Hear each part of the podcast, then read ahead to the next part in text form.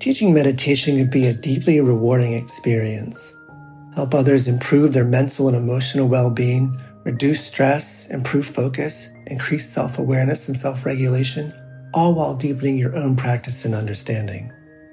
Join acclaimed author, Buddhist teacher, and Emmy Award-winning musician David Nicktern on Tuesday, May twenty-eighth at six p.m. Eastern Time for a free online discussion on teaching meditation in Dharma Moon's renowned mindfulness meditation teacher training program. Get certified by Dharma Moon to teach meditation, lead group practice sessions, and work with individual students. Visit dharmamoon.com slash Be Here Now for more info and to reserve your spot for the free online event with David Nicktern on May twenty-eighth. I'm Rachel, the creative director for Ram Dass's Love Serve Remember Foundation, and I'd like to welcome you to our Inner Academy, a virtual Dharma hall where our family of wisdom teachers will help you navigate your daily life by bringing ancient wisdom into a modern context. With over two hundred hours of audio and video teachings, meditations, and practices from teachers like Ram Dass, Krishna Dass, Sharon Salzberg, Jack Kornfield, Roshi Joan Halifax, Joseph Goldstein, and many more, the Inner Academy is your core resource for finding balance, presence, and navigating the ups and downs of your daily life. The Inner Academy has guidance for every step of your journey. Choose from an annual or monthly membership and gain access to past and future courses, retreat replays, virtual community, and much more. If you've been familiar with Love Serve Remember Foundation for a while, you'll know that most of our offerings are given freely or on a sliding scale basis. So when you subscribe to the Inner Academy, you're paying it forward and bolstering our ability to continue creating accessible offerings for all in the future, as Ram Dass wished for us to do. Be here now and start your journey with Ram Dass's Inner Academy today. For more, visit ramdass.org forward slash Inner Academy.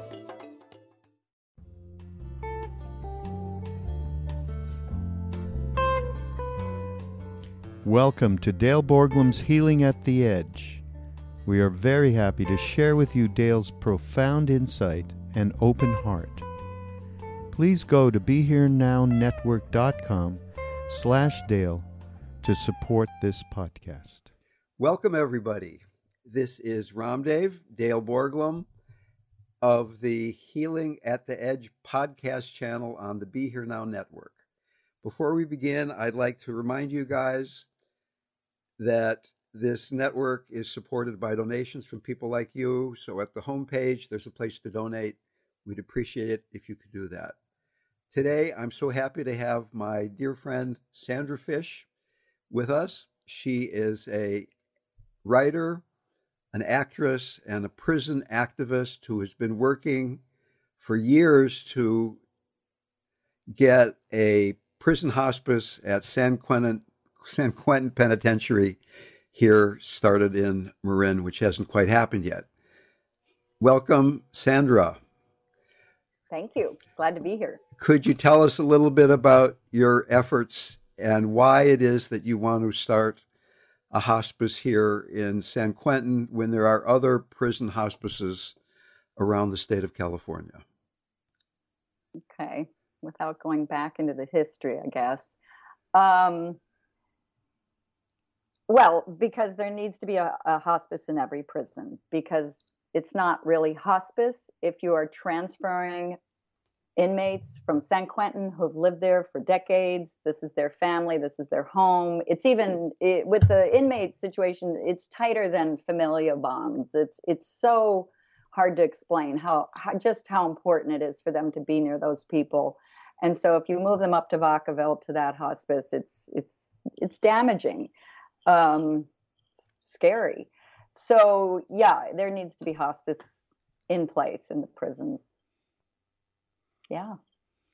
So that Important. you, you are going in there with other people, training inmates to be hospice volunteers to guide other inmates as they're approaching death. Is that correct? Yes. To comfort them, to guide them, to, to, yeah. Could you yep. could you say a little bit more about that? I will say more about that. Great. Uh, so, all right, I, I, I've been I've been working on this for ten years or over ten years. Um, it's it's important for our community as well. It, it's um, dying. They're dying badly, first of all, in, in prison. And then if they're dying alone, uh, this affects their families on the outside. Um, and that means their neighborhoods, our neighborhoods. Uh, it, it's, it's inhumane. Uh, the men, when they're trained to be volunteers, to care for each other, it's extraordinarily redemptive and uh, transformative for them. And we've heard that over and over again. Uh, so I, I can't let it go. And people think I've been tenacious, but it's something that actually doesn't allow me to, well, now I can sleep, but it, it would bother me a lot at night before I go to sleep. Because I, you know, I, I mean, making phone calls to San Quentin. I mean, when I first started and tried to get this going, and I actually finally did get through, had a big hospice organization. I made a meeting inside, bad fit. Everyone acted like they were on board. Everyone dropped it. Wardens change, head of healths change. Um, but you just keep, you know, I, I have a lot of connections around it now. And when the timing was right, suddenly I have the best people involved. Um, we've gotten our brown cards, our beige cards to go in, which is huge. And uh, we're working with this group of men called Brothers Keepers. And they have wanted hospice and, and training in hospice for a long, long time. And I was going in over this decade, meeting with them, talking about it, thinking we were going to get it moving, and then something would happen. Now it's really, there's so many people more on board. Um, so I, I feel, you know, I was never going to stop trying, but it feels very hopeful now. And at least we're in to, to support them and help them, train them. Because guys die. Guys die in their cells. They die... Um, they're growing older there now. They're not the guys that they're not letting out. No one wants to go to the medical building, because if you go to medical building, you're, you don't ever see your friends. You're, you're pulled away, you're alone. And they feel strongly that when they're with their friends, they heal better and they, they feel much better. And guys that go in the medical, they get, especially if they're dying, they will be locked in a, in the fourth floor, and they will die badly. So now, when you when you say badly, what do you really mean by that? A couple things. Um, what would a what would a good death be? I think a good death would be um, not that fearful loneliness that they, these the the all the men I've spoken to, they want the their their these people who become their brothers and family around. So that would. That would be more comforting, and the process would be more comforting. When they're alone and these walls are bare and there's no windows and they're locked in and they have a nurse or doctor poking their, you know, nose in, barely. Um, I'm not sure how much palliative care they receive, um, but a lot of the men are willing to be in more pain physically and stay away from the medical building if, in order to be with their, comforted by their friends and cellies and around people they know. So. How, how much are you bringing in the spiritual dimension in training hospice workers? I, because I know, for instance, that uh, Brothers Keepers are uh, is a Christian-based organization. No. It's this not? Isn't, no. No, that's not, that's someone else's. This is, co- okay, I, let, let, let me tell you how Brothers Keepers started, because it's kind of extraordinary um, because of the man who started it inside, Marvin Mutch, who he was released um, a little over a year ago after being in prison for forty-one years. Uh, and he didn't commit the crime, so he was innocent. And he was in prison for forty-one years. Anyway, long story, I got connected to him on the outside while I was looking for people to do this. Marvin started Brothers Keepers, and I had been already going in and meeting with Brothers Keepers. So what happened one morning is Marvin was having breakfast with his best friend in prison. Um, his, they part ways. and his friend goes up and kills himself. Marvin couldn't believe it. He was so upset.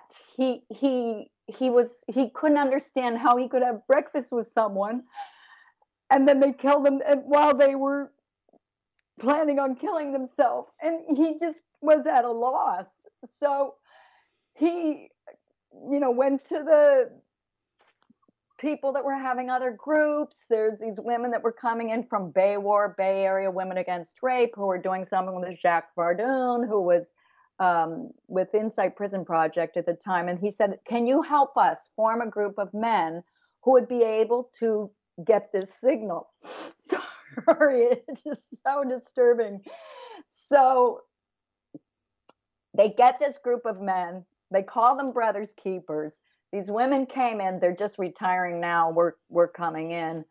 Um, they trained them for like eighteen months to be crisis counselors, so that they could see things about people that, hey, he looks a little depressed, blah blah blah. And they wear starfish pins, um, so that the other inmates will know that it's confidential. They will not take, because the inmates don't like to go to shrinks because then it will be on their record. Right. So they can come to the Brothers Keepers and feel safe and trust them. And do you know the starfish story? You probably do, but maybe I should tell it. I don't think I do know it anyway. I'd love to hear it. All right. Okay. So uh, the starfish story is about um, the guy on the beach. The beach is covered with starfish and they're dying. So he would pick one up and throw it back in the sea. And someone came along and said, are you kidding me? You're never going to save all, all these starfish. It doesn't matter. You, you, you know, you're wasting your time. And then he threw another one in and said, mattered to that one. So that's the concept. Um, and the suicide rate has gone way down. I think it was at none for some years. So that was started about, I don't know, twelve years ago or so. Okay. So, so the spiritual aspect to them, um, there's a lot of Christianity in prison. Um, people with that kind of faith, uh, there's everything. In our group, we and they've been through so many programs. I mean, San Quentin is the mecca of programs. So a lot of them meditate. Um, there's some Buddhists. There's Jewish religions. There's um, no religion. There's a there's an Amer- a Native American. Um, so there's a real variety, and and that freedom to, and we we stress that. Lady Bird definitely stresses that. This is this is this is not about. This isn't a spiritual quest. This is this is a practical. And you use whatever you want. You get from it what you want. But that we're not training them to be spiritual guides for the men dying, it, unless, you know, it depends on who's dying, what they want. And and these guys are very, very, and I should say, and a woman, we have one transgender in our group, and very accepting of each other. You know, there's a, you know, a couple gay men, transgender. It's a it's a it's a really remarkable group of people. So It, it's it's my it's my peaceful time of the week when I go in there. Are you bringing in any meditative concepts to the program? Um, not really, because they've had that. They've taken those courses, okay. But we will do some of that. We will, once we get in, like we do grounding exercises, even in the beginning of the crises uh, group. Um, and when we start into more in the hospice, there will be a, a, a spiritual aspect, and there will be grounding and maybe meditations uh, of their choice. We want it very, you know, so yeah, meditation's always good. So um, did we go into my meditation history or not? I don't know. I, I, I'm a firm believer in it myself. I, I'd be quite mad if I didn't meditate. Um, I hate to think about it. Oh, uh, everyone does. So I was involved in helping train the volunteers at Vacaville Hospice many oh, years right, ago. Right, right. And one of the big problems they had there was that often when men are dying, they need opiate medications for pain relief. Mm-hmm. And the California Department of Corrections is not that fond of having prison inmate hospice volunteers around opioids. And they really had a kind of a hard time in the beginning of figuring out how to let the the hospice volunteers be around the the dying patients who, uh, when there was morphine and other other drugs floating around. But I think they finally figured that out. But I I, I did really have the sense that these men who were volunteering to be hospice volunteers were quite beautiful souls. I mean, some of them had incredibly violent pasts. One guy in particular, I was remembering, his his name was Sloppy, and he was a Mexican mafia hitman who had killed, he said, they only got me for killing twenty-three people. That's just the ones they caught me for. And uh, he was a very, he had a very aggressive personality, shall we say. The mm. first time I met him, we were in a group uh, outside the Catholic chapel, uh, about to begin a, a training session. And he had been sort of the the the strong male of the group, the the alpha male, because the people that were running the group were quite elderly and frail. And I came in as a one or two time uh, temporary teacher, if you will. So Sloppy got up and he stood behind me as I was talking to the group, and he started growling. And he growled louder and louder to see if he could scare me or bother me. And I said, come on, Sloppy, quit that and just come on up here, you know. And we became fast friends. But, you know, I would guess that there are some people out there who even feel a, a very different way than you do, Sandra, that because because Sloppy killed at least twenty-three people, maybe he doesn't deserve a humane death. You know, that there are people who feel these guys deserve to be there and they don't deserve to have it be humane or good. They deserve to suffer. What would you say to them? Well, I certainly understand, you know, if my daughter were killed by someone, or I would want to kill them. But um, it, to me, it's very simple that um, especially because I'm around these men, the, the crimes these men did, they, they, they, I don't know, any of them don't have aggressive, the ones that we're training don't have aggressive personalities any longer, but um, they ha- did things when they were very young, and they have gone through so much. They are so, so far and above most people I run into on the streets. Uh, because they own what they've done uh, completely. It's very difficult. And I think that's true. It's harder to own. It's harder to be someone who has harmed someone than to be the victim, I think personally. If you have harmed someone and you have to really own that. Now, as far as the people who are dying, who haven't decided to own what they've done, who've done horrible things, and people think they should have a horrible death, it just... I just, I, I don't see how that's helpful. I feel like it says more about us than it does about them by helping them. I feel like the, the care the Brothers Keepers give, it changes them and helps them. And there's a human moment. And it's, it's, I, I think my own feeling about death is it's, it's incredibly important.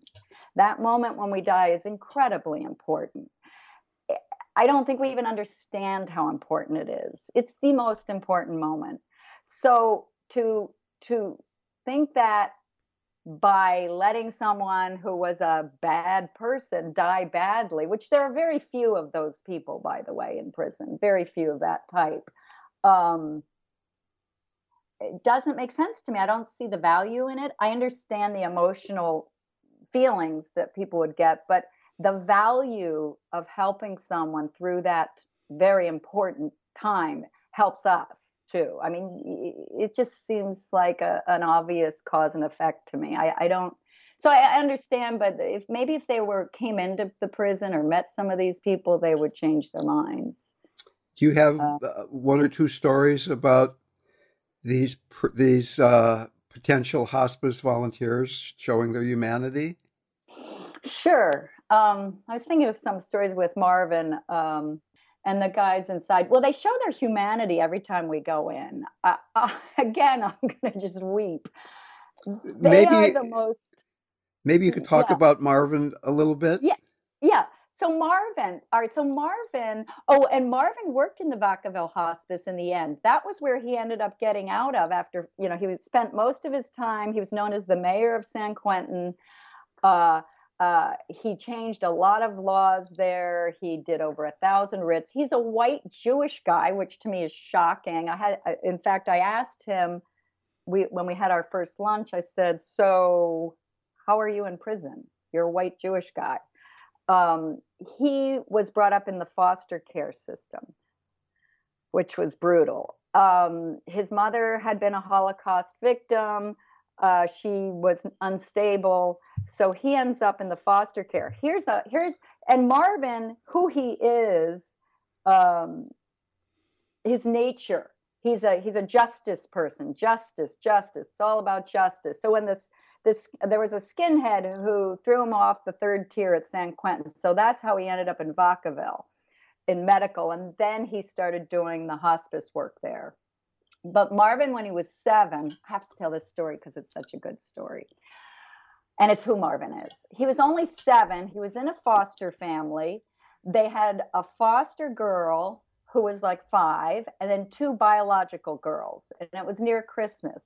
The foster girl wanted a chatty Cathy. I had a chatty Cathy. Only you people from the fifties will know about chatty Cathy. You pull the string, this doll talks. So she wanted a chatty Cathy. She wanted a chatty Cathy. Christmas comes. Uh, the two biological girls get chatty Cathys. The foster girl gets a doll that's just arms and legs and doesn't talk. Cry, cry, cry, sobbing, heartbroken. Mark says, no, it's okay. Your doll is better. Your doll is better. And she's like, no, it's not. It doesn't talk. And he said, but she listens. So from then on, this little girl, he said, she talked to that, brought that doll wherever she went and blah, blah, blah, blah, blah, told her everything. So that's Marvin's heart and soul is about helping people. And when you go in with these, and he he was the Brothers Keepers who started it. And when you go in with these other guys who, who were convicted because they actually did their crimes, um, they have come to a place where it is so important for them, and they will say this over and over, to serve each other, to help, to make up. They say, I'll never make up for what I did, but it's so important to me. I've, that's who they've become. So they've become these people where that's who they are. They they serve each other. They help each other. They want to learn more. They want to, they're so articulate when they, and, and respectful when they talk to each other. And so um, let me think of some other stories. God, there's so many. And most of them were um, sexually abused as children. And I can say most. Um, that's a real problem. Uh, yesterday I was in San Quentin and we saw a film on sexual abuse of children it, it, it, the, as adults. They, it was called Breaking the Silence. And I mean, that room is so quiet, um, so quiet. I mean, they've been, there was one who spoke about um, being raped by her father and the motorcycle gang and the I mean I mean I sh- I'm try- there's some confidentiality I have to keep here, so I have just made a mistake because uh, it would you'd know who it was just by the way I said that. So um a lot of tough lot of tough tough childhoods. Um most of these guys did something when they were eighteen or nineteen, right? Um a lot of our Brothers Keepers get paroled out though. We hate to lose them. We're really happy they get out. Um, when I facilitated a group at San Quentin for men with AIDS, I, one day I did a poll. There were like nineteen guys in the room. I said, how many of you were abused as children? And eighteen of them raised their hands, eighteen out of nineteen. And the only guy who hadn't been abused was this white guy who was in for repeated D U I. And yeah. everybody else was in for some kind of violent crime. Yeah, that's, that's, see, that's common. And, and it's just too bad. I mean, that they didn't get the support they needed as children. Um, and it's too bad for all of us, you know, in the end. So why did I get involved in prison activism? Do you want to know? Okay. Because it's not like, you know, yeah, I, I actually did a play thirty years ago called Getting Out. And it was a play, I played a person who was thrown in prison as a young, as a eighteen-year-old girl. And it was so well done. Marcia Norman wrote it. And, and we had a great director and we did amazing research. And my eyes just opened up where I could never shut them again. I mean, we went into women's prisons. We did research. It was sold out. Uh, it was really, really good. So it was over thirty years of, sl- it was so slow, and but so organic that whenever I had an opportunity, I went a little, a, a little deeper in it. Um, I was in New York in two thousand one and was teaching ex-inmates how to get a job in Midtown Manhattan when the towers came down. Um, They were frightened. They were newly released. Uh, and I and we had to evacuate our building. And I said, but you still have to get a job on Monday. Call me. So they, it, it, I just, you know, and I fell into that by, I was doing refugee work across the hall. And, you know, it just was always, so then I, you know, and I went into Sing Sing and I taught in Rikers.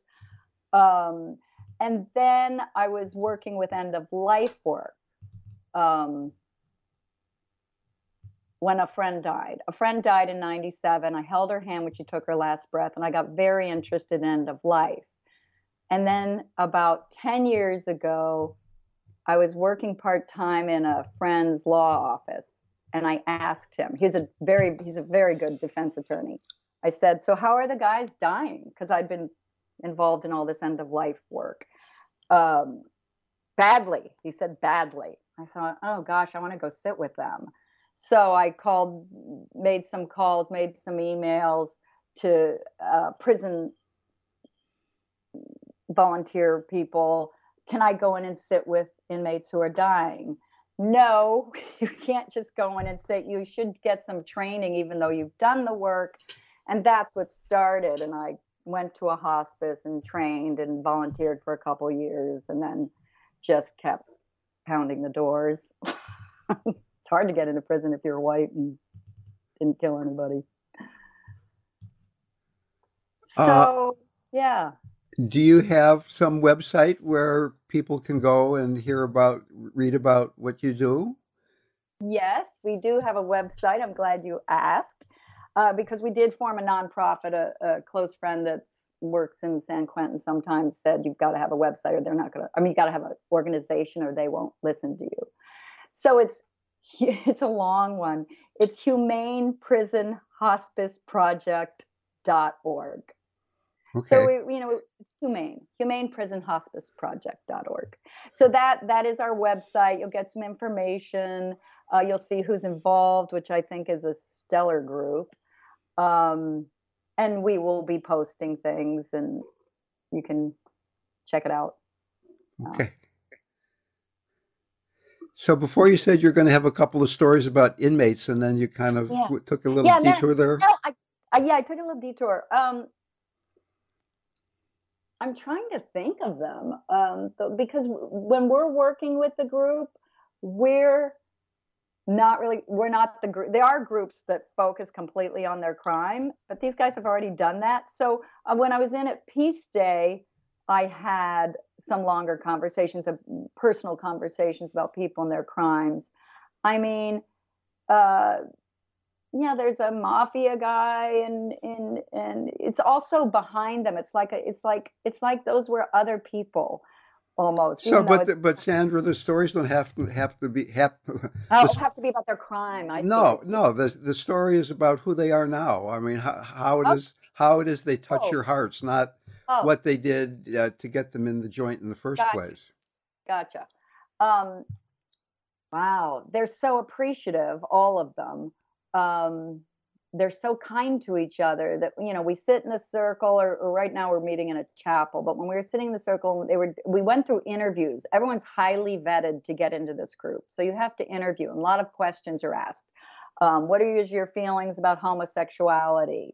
And these are guys, you know, who in their old lives were just homophobes, and they're just so open and understanding and listen so well to each other. Um, and and they say things like, well, we do need a, you know, we do need a transgender, and we we should have a Muslim, you know, someone from the Muslim re- religion. And I mean, I do. I walk away going, why can't our government be more like these people? I have to come into San Quentin to find civ- civilization and sanity and peace. And they're they're very uh, compassionate with the, with some.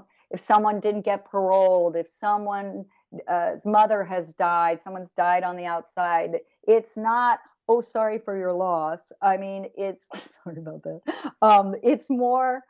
Um, it's so heartfelt. It's like they really do feel what each other is feeling. And so when there's some, I'm going to weep again, when there's something going on in the room, uh, someone might bring up a personal story that's hard to hear. Uh-huh. It gets so quiet in there. It's so, everyone in that room is is going through it and supporting them.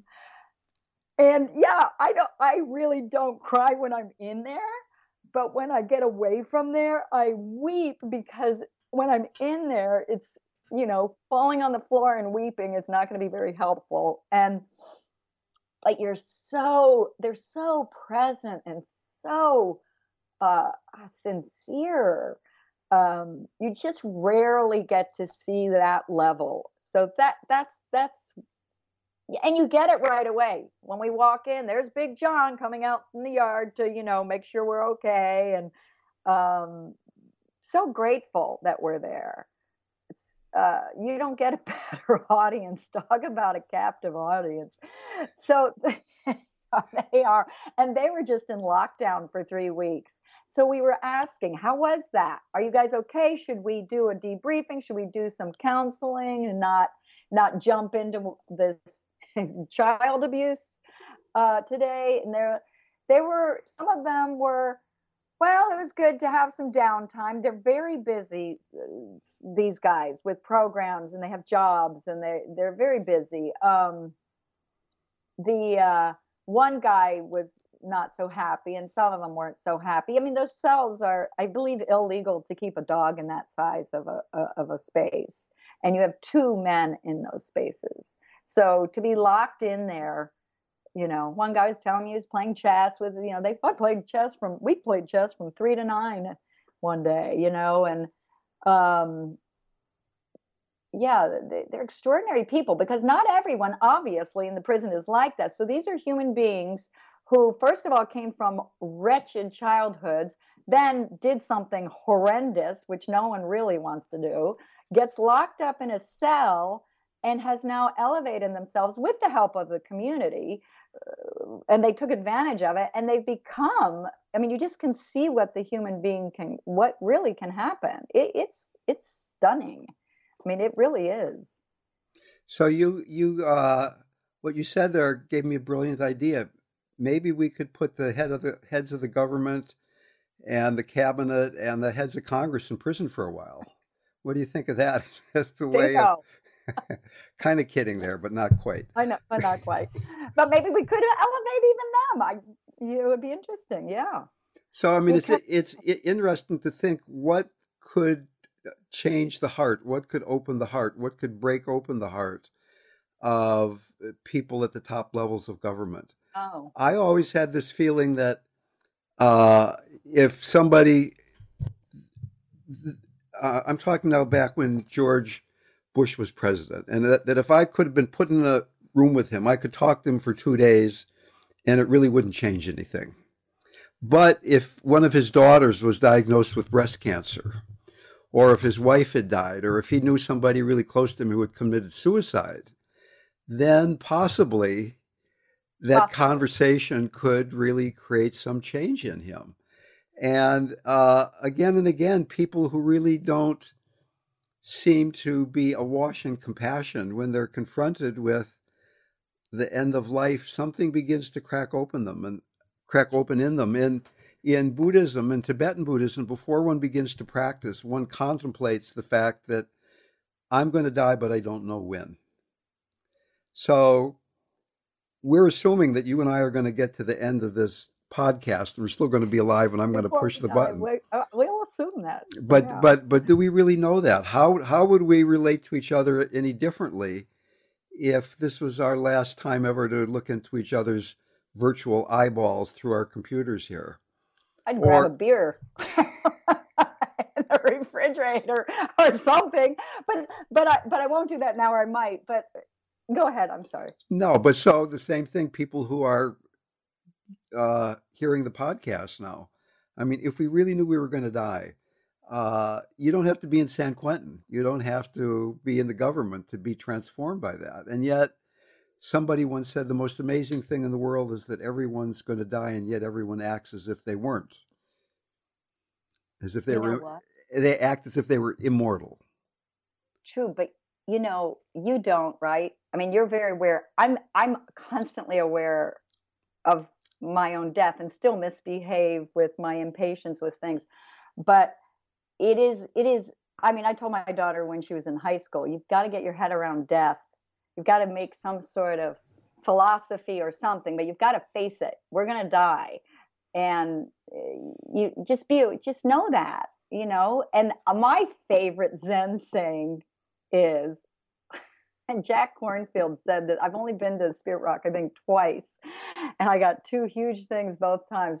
He said that when he was studying to be a monk and was worrying about this and worrying about that, and the Zen monk that I guess that was teaching him just looked at him and said, "Don't worry, soon dead."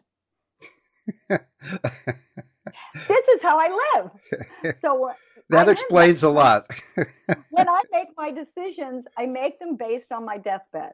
When I have a decision I'm wrestling with, I make them based on my deathbed. I really, really do. And I could be really regret it at some point in the next forty years or so, but um, I'm experimenting with life. So I just kind of do what my gut's telling me. When my son was starting in kindergarten, uh, we had a parent-teacher meeting, and the teacher said, we're a, a little bit worried about your son. He keeps talking about death, and he's scaring all the other children. And I said, well, that's okay. It's the family business. Scaring all the other children. And my daughter had one of those incidents. Oh, God. Yeah, no, we, I would, I, yeah, I like talking about death. I could talk about death all day, really. I mean, it's such a mystery, and yet we're going to do it. Well, and I find that it's such a blessing to be with people who are approaching death. And one of my lines that is true, and I think is really kind of shocking, is that the most beautiful Americans I've ever met, almost without exception, are people who are almost dead.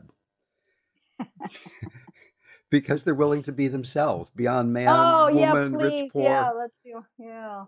Uh, incarcerated, outside the walls. You know, I mean, it's like when you're dying, all of that stuff fades into the far and distance. That's what we wish for. I always wish that for everyone. I just want everyone to be themselves, and I want them to love themselves. I don't understand that. don't oh, I'll bet it. you do. I'll bet you understand it. Um, not really. Not loving yourself? I guess I understand it. I but when I love someone and they tell me they don't love themselves, and that most people say they don't love themselves, I, so that's hard. No, that's actually a hard one for me to get around. So I mean, I get when, mad at myself. It's not like I don't get annoyed at myself. When the when the Dalai Lama came to his third visit to America, he said, now I'm beginning to understand, and it makes me very sad. You Americans don't like yourselves. Mm. And this whole project of spiritual transformation could be thought of as changing your identification with our separate personality structure to uh, our wholeness, to that which does not change, to that which does not die. And if we be, yet all these Eastern practices that are so popular were developed by and for people who were walking around barefoot, grounded and centered, and loved themselves. And yet there's such entrenched neurotic structures, individually and collectively, here in the West, that there's this tension going on between who we really are and what the ego structure is saying, no, no, no. And uh, so my feeling is that a lot of people get into meditation kind of bump into a wall because they uh, they don't like themselves, and they're trying to let go of a structure that they haven't made friends with yet, that you really have to do some psychological loving yourself, uh, surrendering, accepting, getting embodied, grounded and centered, creating a foundation for then this dissolving, flying into the heart, letting go, and all all of those more intermediate kinds of practices. And so these so these these these guys in prison, there they are, uh, looking at themselves and their cellmate, and uh, it's either love yourself or uh, it's kind of almost unbearable, I would guess. And so my friend Bo Lozoff started this thing called the Prison Ashram Project. And what he says to people in prison is what I, I say to people who are dying, is that you don't want to be in this body that's in prison. You don't want to be in this body that's dying, but you are. And it's a lot like being in an ashram right now. I mean, you, you don't have to do a lot of things. You can focus on awakening. So that, can you use your time in prison? Can you use your time of approaching death as a time of awakening, not just pushing away something that you didn't choose to have happening? Yeah. I, and you hear a lot of guys in prison uh, talk about, you can't lock me up, I'm free. Right. You know, who have gone through all of that. And there is also a lot of talk, I'm not my crime. You know, that's not who I am. Um, and then you hear even guys who've done hospice work in Vacaville say it was so good for them because they found out, I, I actually can care for someone I don't really know. I'm not that bad person. Right. I can, you know, that, that really helps them. That that cracks their hearts open quite often. Uh, well, I think that's a great place to bring this to a close. Okay. I thank you for uh, very much. Maybe you could mention the name of your website again. I will. It's Humane Prison Hospice Project. Dot org. Dot org. And our website here is living dying dot org. In fact, we just created a whole new web design. You might want to go and take a look at that. Thank you, Sandra. Oh, wait, I want to say one more thing. Okay. Uh, the website. Um, the people who created the website, when I first was creating our, or trying to find someone to do our logo, my brother's a major logo designer, and he did something, and people were going, eh, yeah, but it's got white. It's, you know, look too white or something. So all of a sudden it hit me. We use, I said, well, we've got to use inmates to create it. So there's a, and, and you can see it at the bottom of our website, and you can check them out. The Last Mile. The Last Mile was created by Beverly and Chris Redlitz. They're, they're Silicon Valley people, and they go in and they they have a, a program um, to teach men who are getting out, very select men, how to code. And so they learn how to code, and then uh, I mean it's it, and there's no internet in prison, so they created some simulation to, um, uh, to a internet, but it's not the internet. And they learn how to code, and they learn how to design, and they and so they are. So we hired them to do our logo and our design, and it's it's pretty nice. So yeah, do look at it just for that. Obama's administration had sent someone to look at the Last Mile program and wanted it in all the prisons, but um, we'll see how that goes. I think it was mentioned to get rid of it in this administration. But let's not end on that note. Let's end on the note that this really does crack open the heart, the, the work the, the men are doing and the women in prison. Thank you so very much. Thank you.